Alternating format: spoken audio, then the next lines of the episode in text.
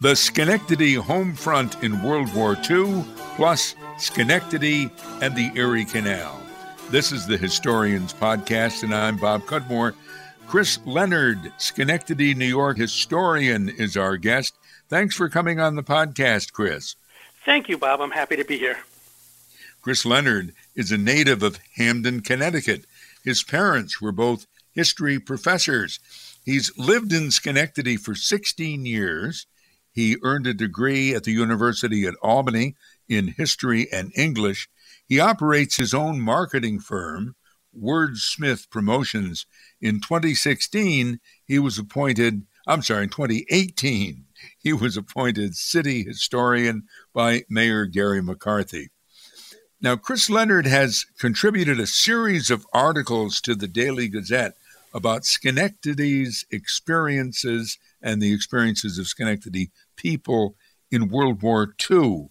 Um, wh- why did you uh, uh, do this, or how did this come about? Well, this year is the 75th anniversary of the end of uh, World War II. And it's a significant anniversary. I didn't really see much that was being planned or taking place around, uh, around that.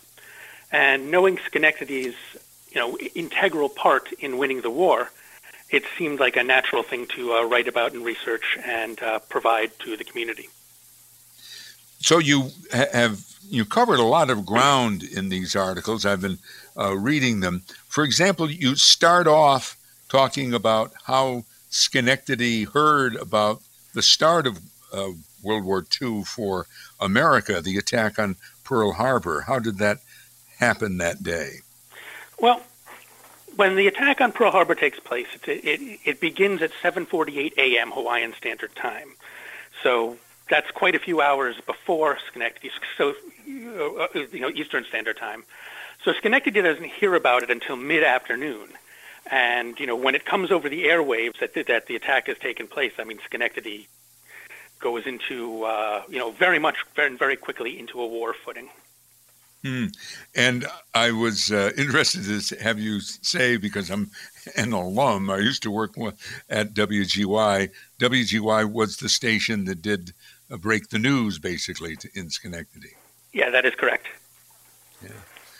And did life change right away for people in Schenectady, or it must have been such an odd time, or something like that?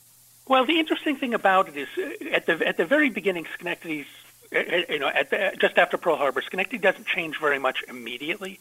Uh, mostly because the major industrial powerhouses of the city, Alco and General Electric were already deeply pre- uh, preparing and providing material for war, um, supporting um, the War the War Productions Act and a number of other uh, organizations that were providing uh, military support for our allies. So, in that sense, there isn't a huge ramping up that starts because it's already going on. But in terms of the city, um, all of the soldiers and sailors who were in the city uh, immediately lose their their leave and are called to active units, and the draft starts. And additionally, um, a lot of organizations begin to form up to support the, the soldiers, and volunteers are, are, are, volunteering for these organizations begins almost immediately. Schenectady at the time had two major manufacturing plants, if you will General Electric, which is still there, even though it, doesn't employ as many people as it did then, and a company that's long gone. It's where they built the casino, uh, the American Locomotive Company. True? I mean, those are the major industries in Schenectady? Oh, absolutely, they were, yes. Yeah. And both of them were involved, as you say, in making uh, things for World War II. Uh, uh, maybe we'll talk about each of them separately, but uh, let me ask you about this map you found uh, in the Schenectady archives a, a, a, map that GE made showing where its workers lived. Sounds a little intrusive, but why did they want to know? Well, it's, the map itself it's a, it's a stunning hand drawn colored map um, of basically the entire capital region and a little bit beyond. And what the basic the basis of this uh, map was they noted where every single person who worked for General Electric lived uh, within the capital, within the greater capital district, and they marked them all, the, their houses off by shape based on the, the shift that they worked, and how many people in a given home worked for GE. Now, the reason the reason for the map was it was was was there were a few reasons actually. The first was just so that they could note the fastest way for their employees to get to the plant, so that nothing would be disturbed, um, so that the plant could move at, uh, at at its fastest rate at all times. Secondly, it allowed them also, as rationing came in, to connect um, employees mm. so that they could carpool in and thereby use less fuel. Mm. And it also made yeah, sure that um, if, if for some reason uh, a roadway was blocked, they could immediately re- relay to their employees other ways to get to the plant as quickly as possible. Switching over to the other major employer, which was out on Erie Boulevard in this Schenectady, American Locomotive, they were told, and from what you say, they already were doing this. Yes, keep making locomotives, but only when they're essential to the war effort. But at some point, they made other kinds of war machines. They made actually actual war machines, did they not? I don't know if they made tanks, but armored yep, the, vehicles. The uh, the Alco plant. First off, the um, to, to answer the first part of that question, um, early on during the war, the War Production Board, which took control of all industrial endeavors in the country, um, passed passed regulations about uh, building locomotives and making sure that the materials that needed to be used, which were being rationed, um, were only directed towards incredibly important uh, endeavors like Alco was not allowed to just randomly make locomotives for you know Union Pacific or others. Uh, their aims were pu- were pushed more towards uh, developing um, locomotives for use in the military, in, in the Army and the Navy, and also they were still allowed to make locomotives for important runs. Like in 1941, they they are, are still allowed to make the big boy hmm. locomotives in 1941 and 42 because it was crucial. To, those locomotives were crucial in getting West Coast produce to the middle of the country. Um, but in terms of um, weaponry, uh, Alco built both the uh, the M3 Lee tank and the M4 Sherman tank, and later on would uh, also build the M7 tank. Additionally, they were while they didn't actually build full howitzers, they were working on components uh, for the various sizes of um, howitzer, which are cannons, the, basically the, uh, the, the rifling of the cannons themselves. So, so they did build tanks at, at Alco. Yes, and self-propelled guns. And they were, uh, well, I think both GE and Alco they were maybe took part in this, but they received awards during the war from the government for their war production. Yes, um, GE received a number of awards from the Navy uh, for the work they were doing, as did Alco. Both of them were deeply involved in um, developing. Uh, well, GE was for uh, turbines uh, for both uh, the Merchant Marine and the Navy, and Alco did uh, did quite quite a bit of the same. Although a lot of their work went over to the British Merchant Marines. I don't know. This is a little bit off the plow or the furrow we're plowing, but I was just interested to read the names of the politicians who were involved in Schenectady then. There was the governor, who was Herbert Lehman, and mm-hmm. the mayor was Mills ten Eyck. Um, I would say probably a man of Dutch heritage. I, I know, I've lived in Schenectady now for over 40 years, or the Schenectady area in Glenville. Um, I don't remember a Dutch mayor, but they had they had one then. Oh yeah, he certainly. I mean, he certainly was, and the Ten Eyck family had a, had a long history. Um, not quite back to the original settlers of Schenectady, but early ones. And then the city manager was C.A. Harrell. And I, I do recall that, that for the longest time, uh, Schenectady's government had a mayor who was an elected official, but the real heavy lifting was done by a city manager, which they don't have anymore. Yeah, that was an interesting period in Schenectady that went on for about 30 years, where they had the two, almost 40 years actually, where they had the two um, sort of coexisting and working together. Back to the industries. So Alco is making lo- locomotives when needed, also making tanks and other armored vehicles. Uh, you you wrote, I believe, that General Electric. It, it, maybe takes a little more explanation. They did not make tanks or bombers, but they did produce a great deal of um, products for the war effort. Can you tell us about some of them? Right. Uh, General General Electric's contributions were not glamorous. I mean, as I said, they weren't building tanks, they weren't building planes or ships, but they were building masses of components and instrumentation and electrical devices that went into all of these uh, these uh, machines, as well as a bunch of other different um, appliances and support materials. Um, they provided almost, I mean, a significant amount of the Navy's um, turbine propulsion uh, for new grades of warships that were being created, as well as uh, tanks, tankers um, that were delivering oil and keeping ships going, which, especially during the early days of the uh, Atlantic theater, when the the uh, Nazi Wolfpack submarines were sinking a lot of convoys.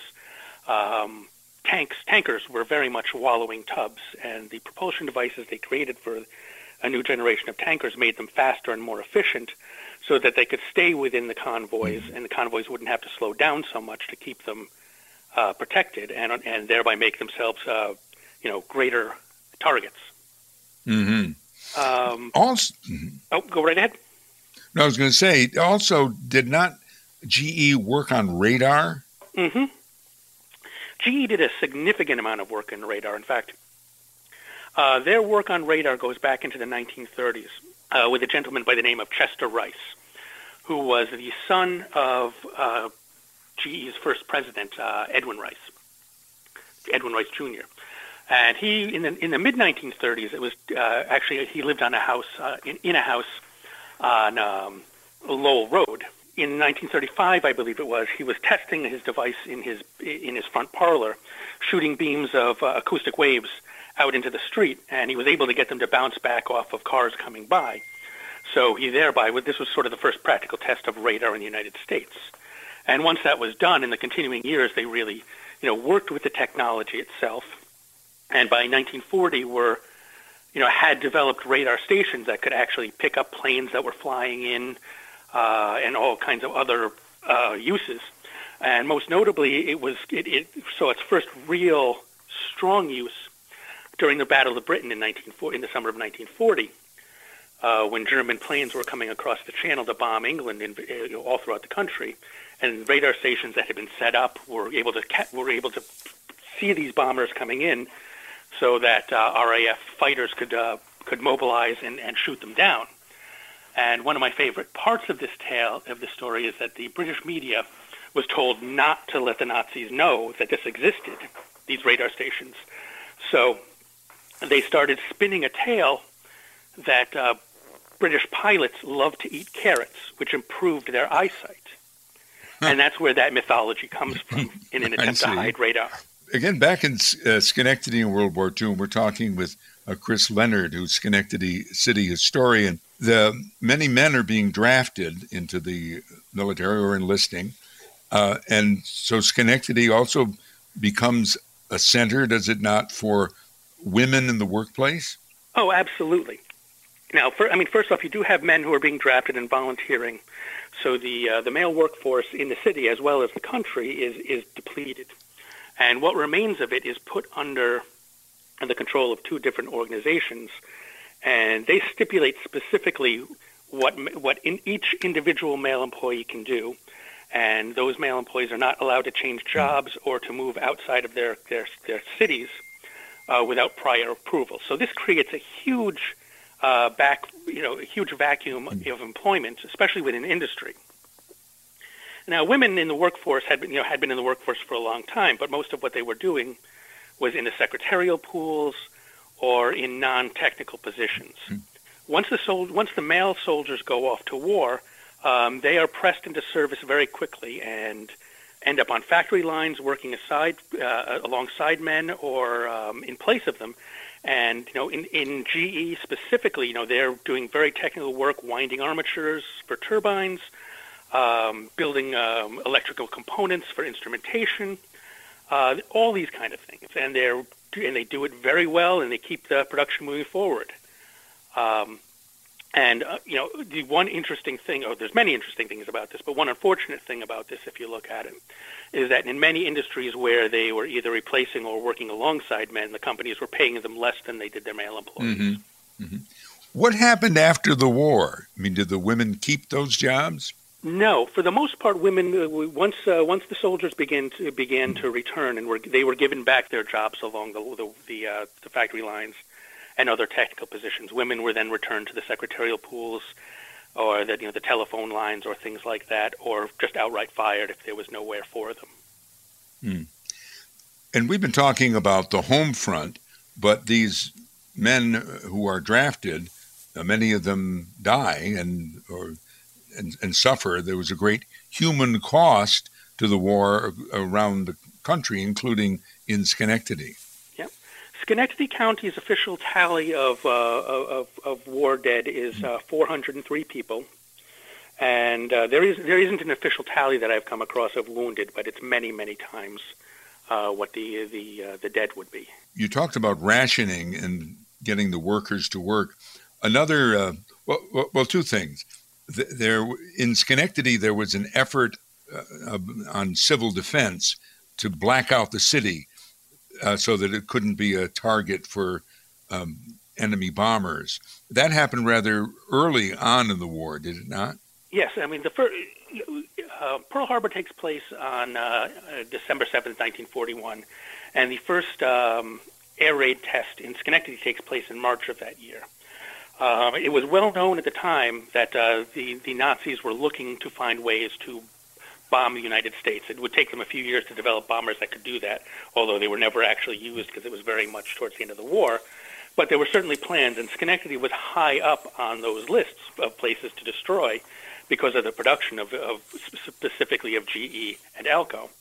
So in that first test, uh, you know, the basic the basic idea was just to have every every light turned off in the city to make it as dark as possible. Uh, blackout curtains, which were of a thick black material, were also used in homes and places that needed uh, to continue working, uh, just to try to block out as much light as possible. So when that first when the siren goes off for the first test, um, you have uh, Mills Ten Eyck and C.A. Harrell up on top of the Van Curler uh, hotel, which is now uh, SUNY Schenectady, uh, looking out over the city to see what takes place. And Alco goes off, but only for a minute because it still needs to uh, continue its its production. Uh, GE goes off for a short period of time as well, and I think the whole test takes less than five minutes. But while they, while a lot of the city was blacked out, so coming up from State Street from Albany and, and, and through Colonie and the like, you see this line of lights coming to Schenectady, and then it just stops because of mm. the, the blackout. How about so that? Once and also, uh, General Electric, one of their scientists, developed a smoke that was useful to, uh, to obscure the, the ground uh, against enemy attack?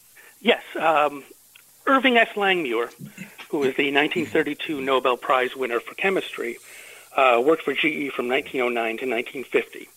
And during the war, he develops the M1 portable smoke generator.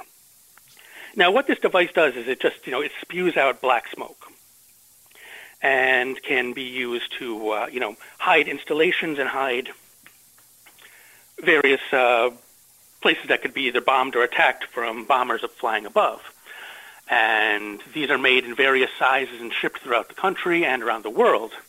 And in fact, one of the most famous uses of it is that they were able to black out the entire Panama Canal using these devices, so that uh, it couldn't it couldn't be bombed, it couldn't be found, and because the the the Panama Canal was such an important link between uh, the Atlantic and the Pacific, and and uh, sending both war material and trade goods. So protecting it was very important. Now we come to the end of the war in 1945 war ends first with Germany and then with, with Japan later in the year after the atomic bombing of Japan. Did GE have anything to do with development of the atomic bomb? GE actually has has is involved with the uh, development of the atomic bomb. It provides support to the uh, Hanford test facility, which is out in uh, Washington State, where plutonium is being uh, developed into is being enriched and developed into bombs. They also provide support to the Oak Ridge facility in Tennessee, uh, where the research is being done into how to uh, set up critical mass and and mm. allow bombs to perform. And as you talked about the beginning of the war. Uh, the end of the war, um, the announcement comes in August, correct? And what happened in Schenectady? Well, the war, the war itself comes to an end on August 14th. But on August 13th, Schenectady and a lot of the country receive um, an erroneous report that the war has ended. And so the, the, the early celebration is tempered. And it's very interesting because the exact same thing happened in World War One.